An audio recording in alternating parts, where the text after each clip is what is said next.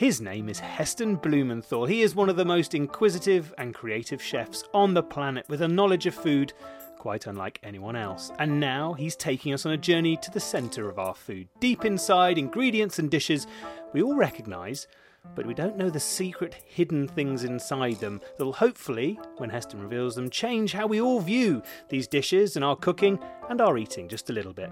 Hello Heston, how are you doing? Hello Jay.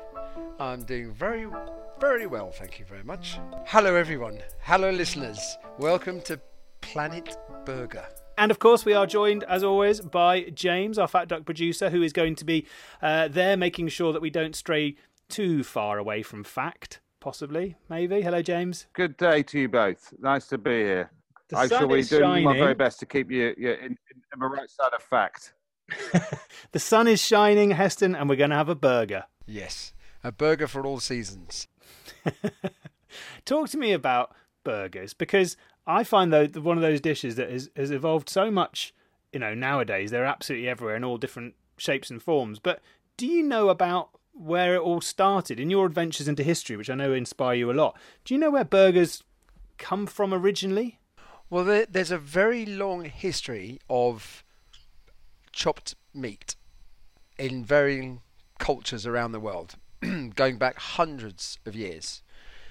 And um, essentially, the patty, which is the which is the meat part of the burger, it's called a patty, is um, is chopped meat. Now, one of the one of the one theory about why chopped meat is that in meat you have lots of connective tissue. So, like a steak, or if you think of oxtail, there's even more connective tissue. And that connective tissue, you either have to break it down by very prolonged cooking, or you bash the meat. So you break the fibers and the tissues by physical um, um, physical action, and you chop it or you mince it. So if you mince the meat, then you break a lot of those fibers down. So you don't have to go through the long, prolonged cooking process. You chop it all, so you're breaking it down before you cook the meat. So there is a, as I said, there's a very um, there's a very long-standing tradition of chopped meat in many cultures. Now, one of the theories, now I love history of food, is there's lots, there are lots of, uh, what's the word, tenuous linkages in, in, in, in the origins of dishes. But uh, the one that the one that I like, which is a, which is a theory, it is not proved, but it's a it's a very nice one. Kind of begins with Genghis Khan. Oh, that sounds good. That's a good story to begin. Genghis Khan. Uh, yeah, that's why I like burger. it. Genghis Khan, and and it was he was sort of one of the very first major uh, empires. And in fact, I, I find it quite funny if, with metaphors. You know, when we say I'm so hungry I could eat a horse, it's a metaphor. But why a horse? Genghis Khan's empire was thanks to horses. That's how they got around. They tr- they travelled the world and, and massacred many societies Um, um, on the back of horses. So they needed to um, they needed sustenance when they were travelling, of long distances. So they would put the meat, they would chop the meat, and they would make sort of press it together, put it under the saddle.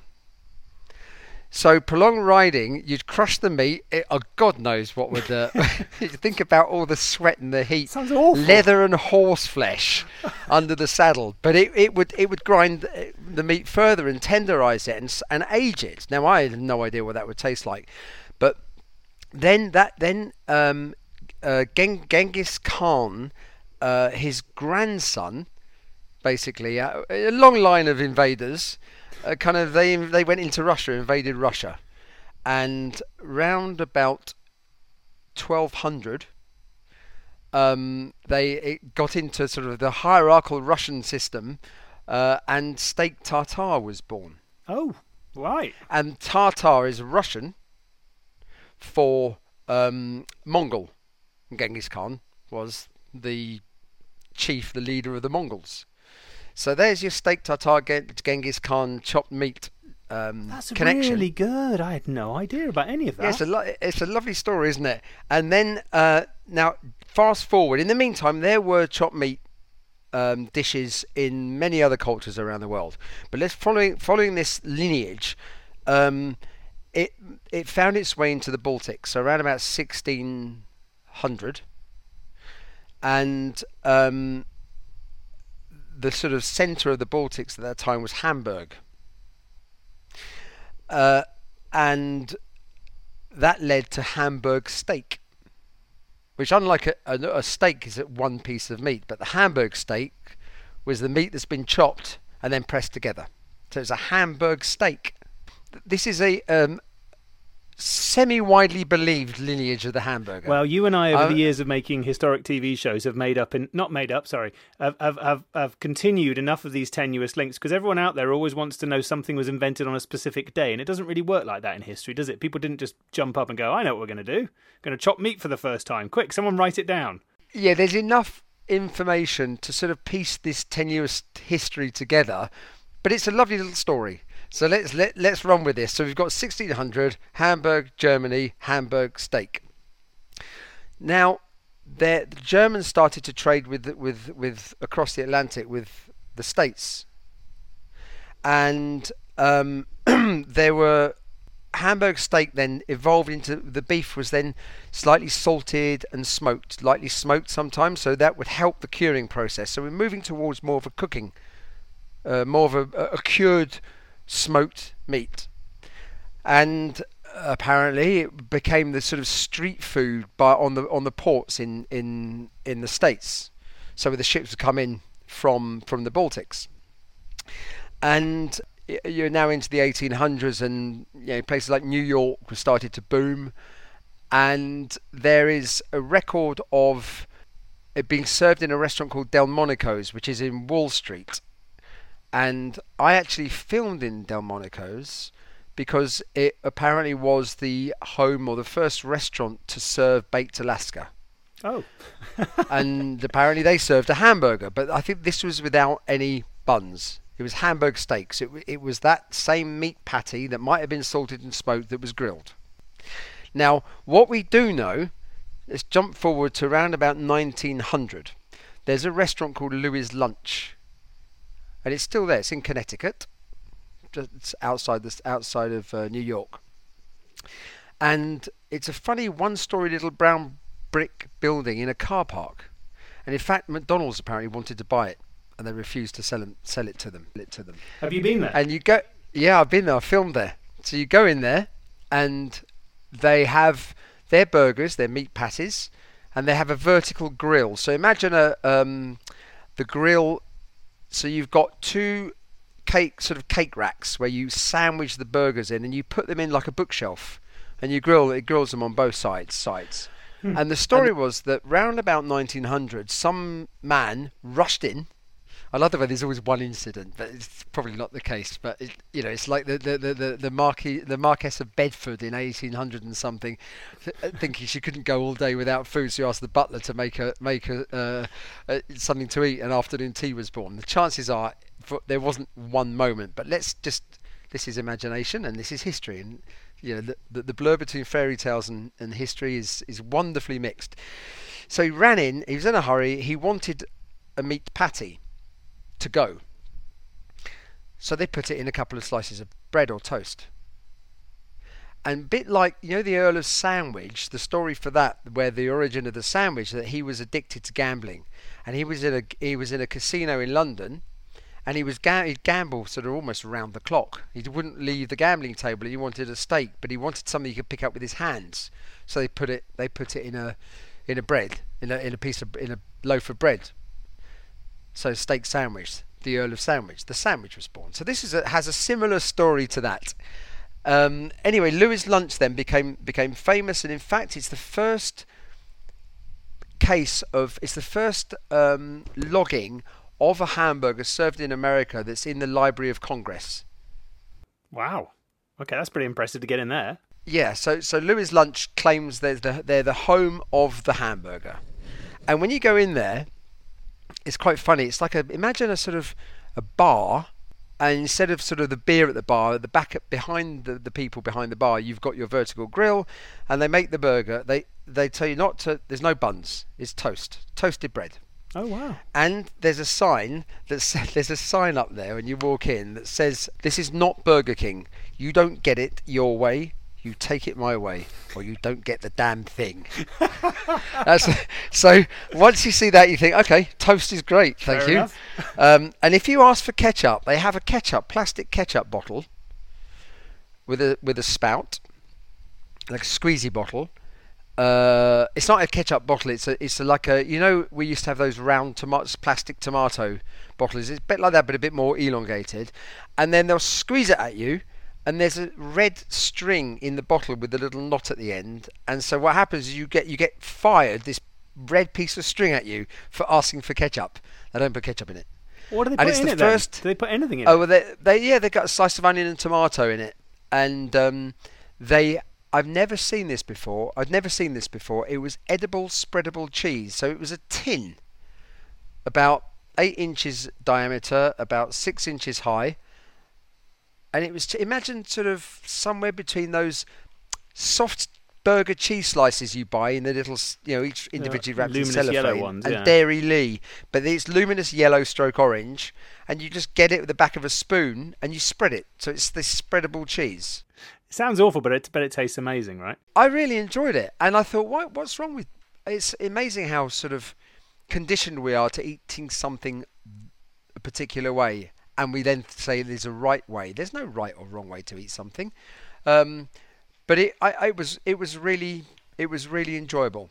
So then we move then we move forward to only a few years, a couple of years later, 1904, which is the St. Louis World Fair, and the burger, the Hamburg steak, made its debut there, and apparently caused a massive stir.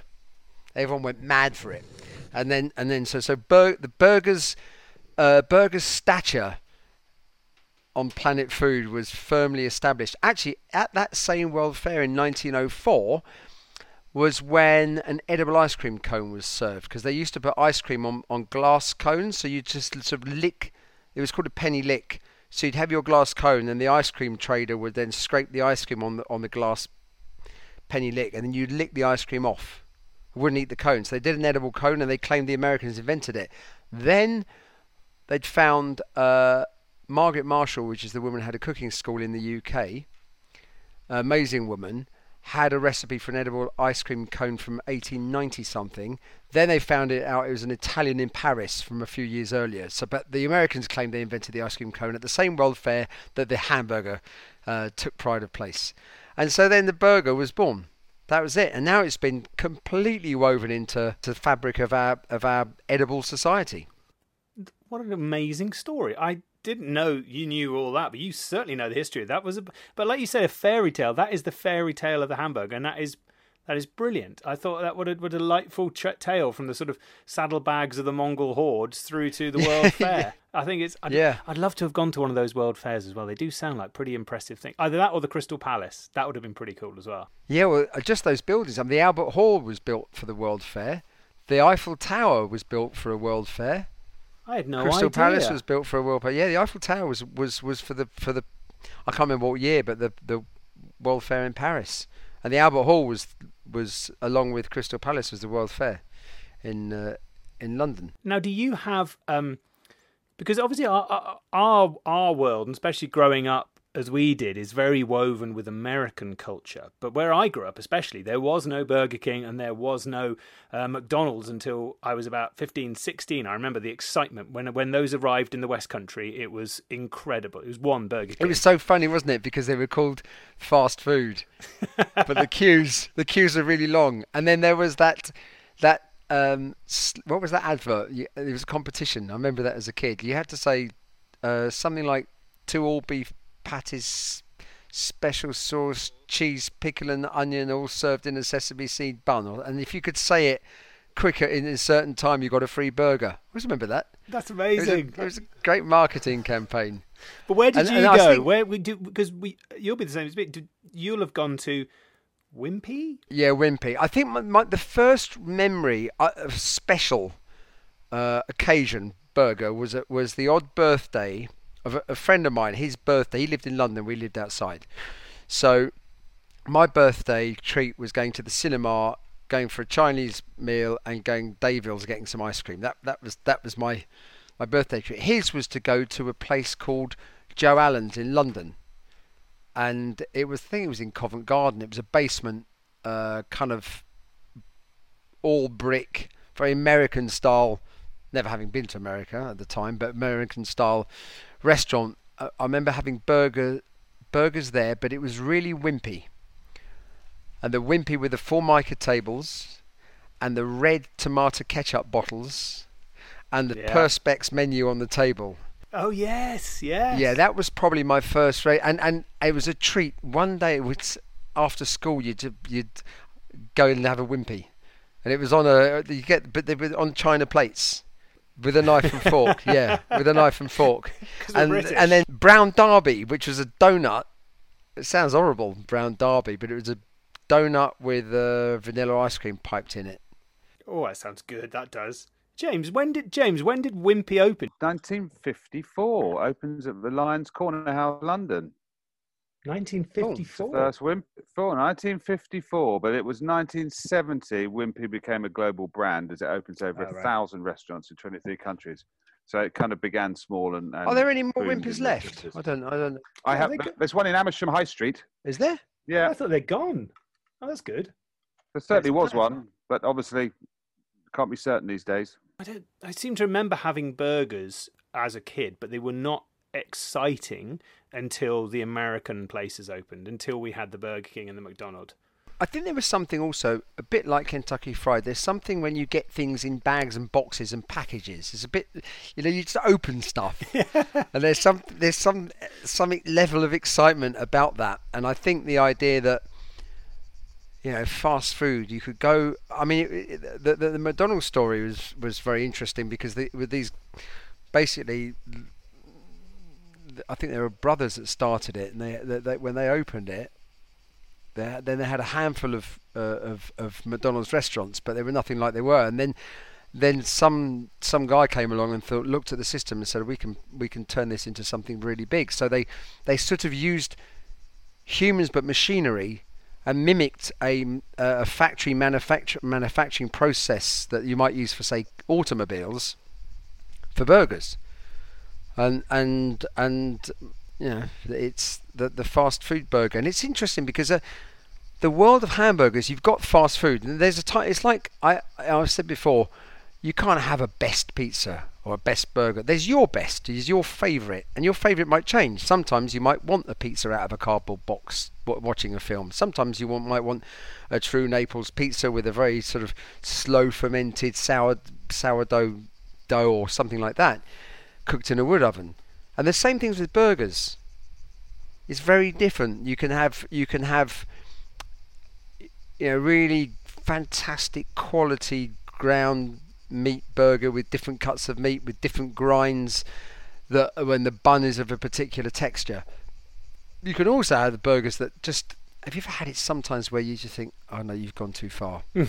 now the food isn't right or wrong, but you've gone too far for me, should I say? I get that a lot with Where- burgers. I don't like it when burgers become too just elaborate, where you can't. Yeah, I, yeah, I completely No, agree. or, or you put it in a big focaccia or a or a piece of bread that's so hard. My biggest my biggest issues are when when the bread is so hard that it just it either hurts your jaw, cuts into your teeth, or as you bite into it, it's like throwing a frisbee. The burger just flies out the other side. We're going to pause here just before we delve into how you make your burgers and all the different bits and bobs that you want to discuss inside the burger. Um, we thought we would just share something with you that Heston, myself, and James are all really into. Have you ever wondered how ancient humans survived pandemics or how the internet came to be? Well, now you don't need to wonder. You can learn about it and so much more with the Great Courses Plus. And this is something we all enjoy, isn't it, Heston? You, you've listened to many of these before. Yeah, I love them. I've I've been engrossed by them, and you just get wonderful insight into many many subjects, ranging from the the arts to history to science to evolution and paleontology. is is um, by experts, and it's a deep dive into um, into basically just about any subject you can think of. Well, I've just seen a lovely looking one on the Mongol Empire, which I think I'll check out. I watched one all about how to survive a disaster, uh, which was well, basically, you can't. That was the conclusion I got off. It was really, really interesting, but it's like you don't stand a chance. you basically you can't. Was that thirty something episodes? there are thousands of lectures available covering everything from history to cooking, biology to business, and so much more. They're all presented, as Heston said, by respected professors and experts, and they're so easy to watch or listen to at any time from anywhere in the world on the Great Courses Plus app. Uh, and the great news is you can join us and sign up for the Great Courses Plus today because right now they, for a limited time, have for just our listeners an entire month for free. Um, that's access to any and all of the great courses for the next month completely free. So get on there, don't wait. Go to thegreatcoursesplus.com slash Heston, uh, thegreatcoursesplus.com slash Heston. Sign up and you can get some of these great courses and really enjoy them and discover all you want about disasters, Mongol hordes and food. Uh, and talking about which, back on with our burger. Heston, talk to me about you making burgers.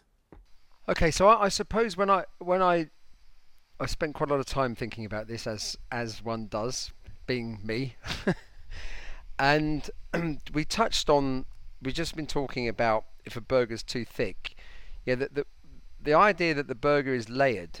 You've got the layers in in in basically it, all the layers together. So so it becomes more more than a sum of its parts. The idea is you bite through all those layers. So you want to bite through all those layers with every bite. And if the burger is too thick, if it's too thick f- to get your mouth round, then you can't bite through all the layers. So we I did quite a lot of work with an amazing guy called John Professor John Prinz at Wageningen Food Research Center in Holland. Wageningen is a word. It's a town that it's like you never don't want to finish saying the word Wageningen. When does it stop? Because he slapped me to stop it. Wageningen. It's this incredible, um, one of the leading, most advanced food research places in centres, universities in the world. Got some incredible um, uh, departments and, and researchers and scientists there. And John was an oral physiologist, so he studied what happened with the mouth. So the way the what happens with food when we put it in the mouth. So the act of chewing and crunching and what the tongue does, and the producing of saliva, all of this stuff. It's a it's a it's, it's an it's another universe and so it behaves so we produce more saliva for some foods. It all is designed to get it into a uh, the right condition before we swallow it. And he's got lots of cool bits of kit um, that he look uses to experiment. And one of this piece of kit was was in a in a perspex box, and it was a jaw. Well, it was two. Imagine the sort of dental, you know, the gums with the teeth that dentists have. Yeah. Set of top and bottom teeth, complete with you know molars and everything and the, you can re- sort of replicate the act of chewing and crunching. So when we chew, when we crunch, we go straight down. When we chew, we go in a sort of spirally motion. Yeah. So you crunch, you, and it's designed to break the food up more. Um, but obviously, crunching goes straight down because once you go straight down, the food will break up into smaller pieces. So, um, he explained something fascinating to me, and that was, and I might. It was the three finger rule. I'm, it might have in. I wrote about this before, and in the book it might have been printed to two finger rule. So if it is, that's a mistake. I didn't realise it is the three finger rule, and apparently it works for every single person that has fingers. Obviously, your own three fingers. If you put your th- your forefinger and the two fingers below that together, yep, and put open your mouth and put those three fingers vertically in your mouth. That's about the widest. You can't do four fingers.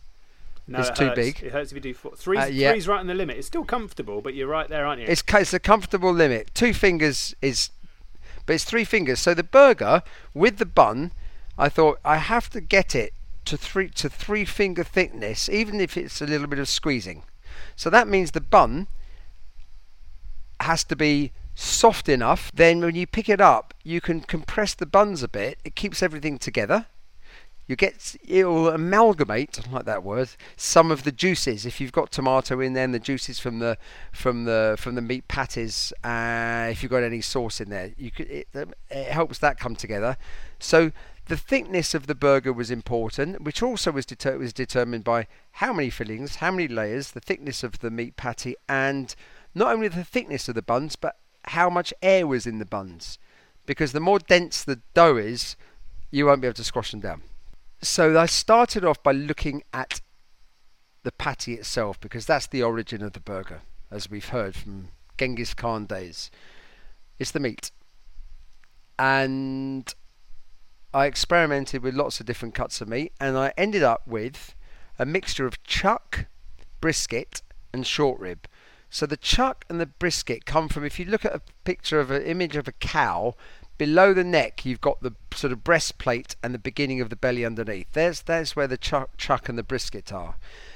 Um, the brisket also has the fat in the brisket is slightly yellowy, slightly buttery fat, which is a really nice texture to include into the burger. You do want you want some fat in your in your burger because it, it helps make it juicy.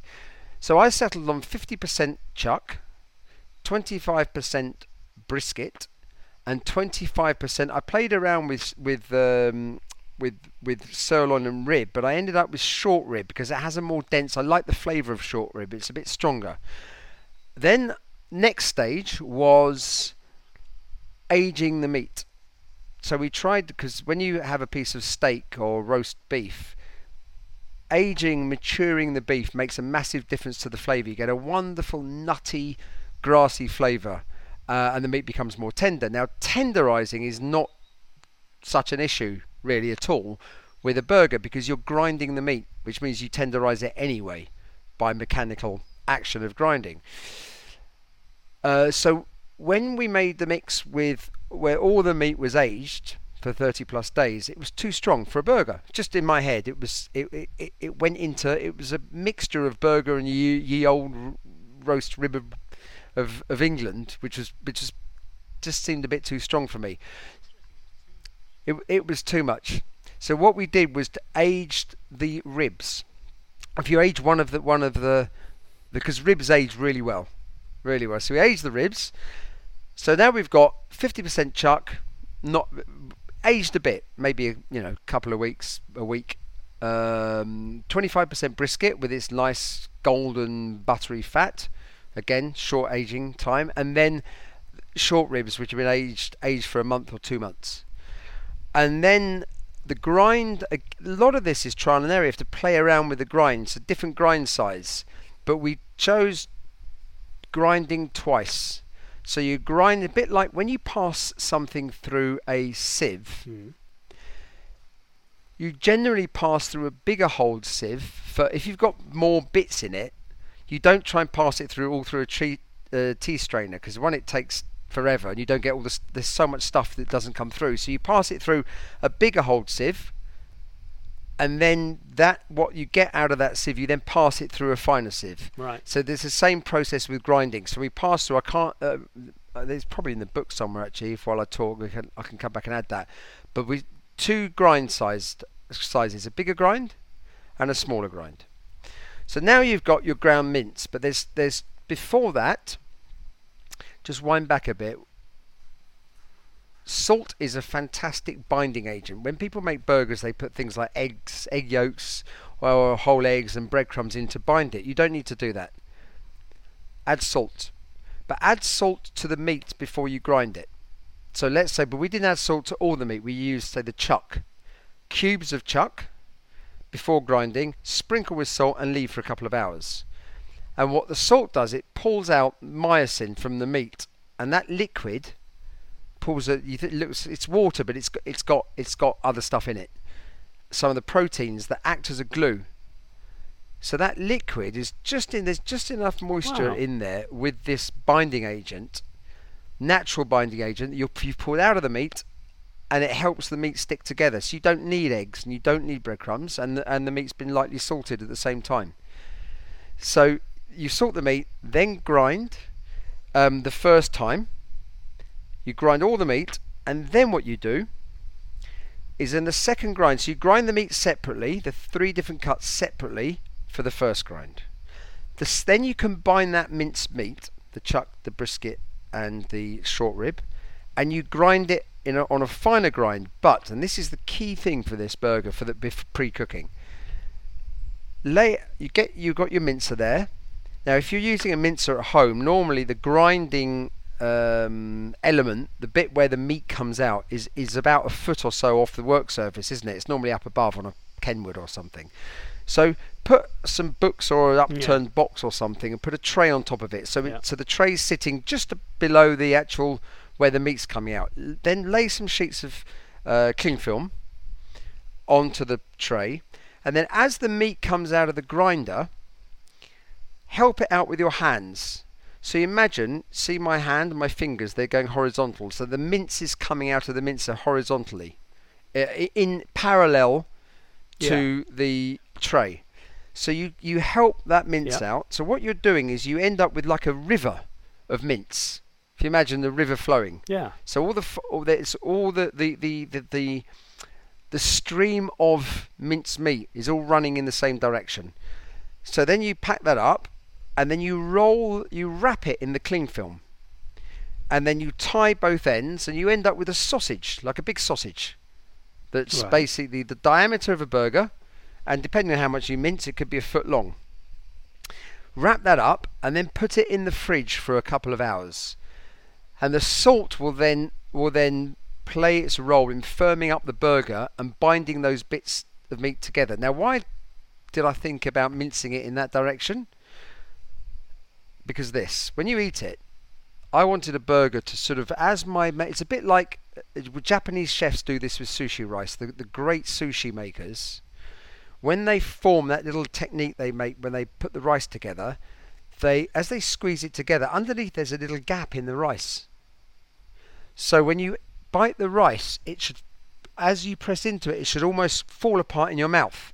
Whereas generally cheaper, less expensive sushi and sushi you buy from supermarkets, the rice is just one compact lump of rice. But if you if you have really well made sushi, there's an art to forming that ball of rice. So when you bite into it, you get this wonderful explosion of uh, it all falls apart in your mouth. I had no it's, idea. It's, it's a it's a it's a wonderful texture. Yeah, wow. so we've done that with a burger. So if you think now, your burger, you've got this sausage of burger mince, where all the mince is running parallel horizontally along the sausage. So like my fingers, if you put your arm out horizontally and you look at your yeah. hand, your fingers are running horizontal. They're, they're parallel with your arm. So th- so there's that's your that's your sausage shaped yep. burger mix. Then you slice cut slices off the sausage, and then and then turn them 90 degrees, and you end up with a burger, you, with a round patty burger. And in each of those burgers, your mince is actually like this. My fingers are. Do you see what I mean? If I can yeah, show you vertical. how you. It's all. It'll all be. It's all vertical. Up. Yeah, yeah. So when you bite into it, see what happens when you bite down? It does this. It'll just. The fingers they open up. It'll naturally fall apart in your mouth the right yeah, way. Yeah, as opposed to trying to bite through them. So it's going to be it's going to be more succulent because it's going to feel like it's just falling apart in your mouth. It's not going to be as tough when you bite it. You're not going to feel like having to rip it. You can just bite through. And that I presume also makes it more in line with the consistency of the other aspects of the burger as well. So when you go for that one bite, it all flows together as one. it does, and if you can, then then there's another step which I'll come on to in, in, in a second, which is the cooking and getting the crust. So if you can have a nice crust, what happens with we we use the word mouth watering to describe something really mouth my my mouth is watering just thinking about this. Yeah. Now mouth watering is called such because it's more saliva. We want we want moisture. We want our mouth to water. Yeah. It's like opal fruits made to make your mouth water. They are. and and there are there are um, basically the two main causes of saliva generation in the mouth are acidity. So you have to think about biting into a lemon and you can feel your mouth watering. That's what, how opal fruits do it. And chewing gum does it. Acidity and chewing. When you chew, you generate saliva, which, again, this is what John Prinz was working on inside the mouth because that helps lubricate the food. So I wanted to have acidity in the burger and you wanted to chew it. So the crust, when you bite into a crust, the actual crust, the crispy crust on a steak, is dry. But you have, you you chew it, and that generates saliva. So you have the moisture that's inherent in the Yeah. piece of meat itself, and the moisture that you can generate in your mouth by chewing.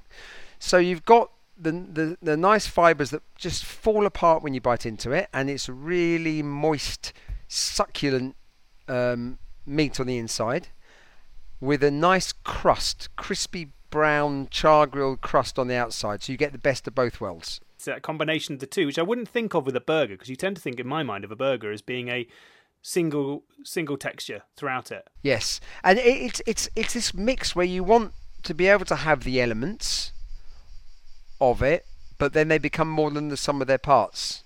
And s- certainly, if you have a burger you like, you know, if you were to put the bun on its own and the burger on its own and any other garnishes on their own, and you ate them separately, you wouldn't have the same experience. I've tried that and it doesn't It- work. You try and eat it with It like, doesn't work, does it? No, James said like with a knife and fork, you break it all apart. Especially when you give them one of those burgers which is like ten fingers tall. You're like, well, I don't know what to do with this, so I just sort of break it all apart, and it doesn't work. Oh, it doesn't work. And have you ever, yeah, have you ever had the one where they put, you know, they put a skewer, a little stick through the burger to keep it together? I don't know how to attack that. I'm worried about spearing myself. I did it once. I've speared my the stick was was was if you put it in, at least make it you know stick out so you can see it. But it was about the same length as the as the depth of the whole burger and the bun, so I couldn't see it. I and I I I started eating it, and then I got to the middle bit, and Oh. exactly I skewered my uh, my mouth. That was a memorable experience. That sounds awful. Cooking the burger. What the, um, I talked about this in the in the on the steak podcast. It's the flipping technique. Get your pan, or you it works on barbecue, but super hot. It's really for me. It's really important that whether it's the barbecue or whether it is you're doing it in the kitchen, get the pan super super hot. Get the coals super hot. You you want you need long tongs because they're going to be so hot you can't really put your hands too close. But that's why you need long tongs because you're going to have to be flipping regularly. So let's say you're doing it in, in, in without a barbecue, but the pan on the heat, put the heat on max, leave it for about five minutes or ten minutes. Don't put the oil in. It's safe. If the if the oven if the hob company make a hob to go to nine, it's because it can go to nine. If the saucepan companies make a pan that's really you know metal pan, it can sit on the hob. My mum always used to say, "Oh, you're going to melt it." Well, no, because the health and safety wouldn't let you. The only thing you mustn't do is put the oil in until last minute, because if you leave the oil in the smoking hot pan, it will it will ignite. So have the burger ready. Ideally, make make sure it's not from the fridge, because otherwise, if you want it nice and juicy in the middle, the chances are the middle could be a bit too cold. So let it come to room temperature. Have the pan smoking hot. You don't have to put oil in the pan. You can generous gen you can generously coat the patty, the meat patties in the oil. But otherwise oil in the pan and then you put the burgers in the in the um, on the in the pan. And this is the key thing. Flip them every 20 seconds max. You could do 15 seconds. It sounds like a hassle, but it really isn't. It'll only take two, three minutes, four minutes to cook, depending on how thick they are. But you keep flipping them, and the benefit of that is you are when you you you have the burger against the pan, so it's cooking at a really hot heat, getting developing the crust. Then you flip it, so that hot side then faces the air and allows it to cool down a bit, and then you're now applying the heat on the other side. So you're pulsing the high temperature through the burger, so you don't end up, in order to get a crust, you don't end up with this really grey, uh, well done bit of burger Super under the crust, and then Yeah. a very yeah thin line of pink in the middle. Uh, if you want your burger well done, it- then it doesn't matter. But if you want it rare or medium rare with a crust, this is this is the way to do it. Flip, keep just keep flipping. Uh, It it cooks almost quicker than if you leave it on one side and then turn it once. But you have a much more even temperature gradient and a really lovely crust on the outside. And when it's done, take it out, but don't put it on a plate because one of those one side of the burger is super hot. It's just come out of the pan. Yeah. If you put it on a plate, you're trapping that heat against the burger. You're putting the hot side on the plate, so that side of the burger will can continue to cook significantly Oh, more than the other. So put it on a cake rack or a grill. You know, just take the grill tray out of your oven, just sit it on there. Give it give it five minutes max, just to let it let it rest. Meanwhile, you can then do the buns. I'll come to the garnishes, which you can have ready obviously beforehand, but I'll leave those at the end because obviously that's where that's where personal taste I think can uh, can go all over the show. So um, the buns for me, I would have soft buns, really soft. Yep, definitely. You've got this squirm. You got this. What do you call it? Um, you got like a double entendre. Um, I can't think of the word on your face. I, I know you have.